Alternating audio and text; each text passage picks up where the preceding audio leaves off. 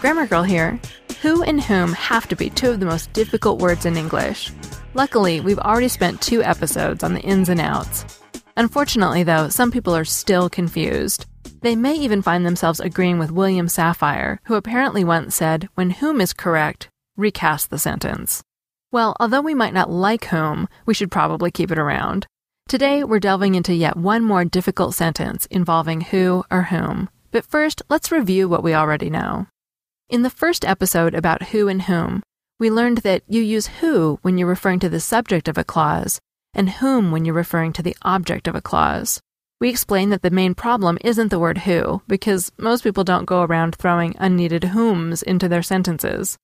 So remember you use whom when you're referring to the object of a clause. We ended the episode with this helpful tip. Like whom, the pronoun him ends with the letter M. When you're trying to decide whether to use who or whom, ask yourself if the answer to the question could be he or him. That's the trick. If you can answer the question being asked with him, use whom. And it's easy to remember because they both end with the letter M. The second episode about who and whom wrestled with this more difficult sentence. We never did meet his teammate, who he said works the room in his absence. This sentence requires the word who, not whom you need to ignore the words he said and just deal with the clause who works the room. Whom works the room doesn't make sense. And if you apply the him tip from the first episode about this topic, you ask yourself which person works the room. The answer to the question is his teammate. He works the room. So we can still use the trick to tell that who is correct. Now we'll move on to the tricky sentence that concerns us in this episode. This time we're dealing with the who whom question and linking verbs. Mark J. is wondering about this sentence. If you could be anyone, who would you be? Or is it whom would you be? That's easy. Just pretend you're Mr. Safire and recast the sentence. If you could be anyone, which person would you be? Problem solved. The end. Just kidding. Sometimes you can write which person to avoid the problem. But in this case, we'll do a small amount of detective work to find our answer. First, though, one more small detour we need to review another topic that we covered in an earlier episode it is I versus it is me. Here's what we said about it. Linking verbs are words like is, was, were, appear, and seem. They don't describe an action so much as describe a state of being. When pronouns follow these non action verbs, you use the subject pronouns such as I, she, he, they, and we.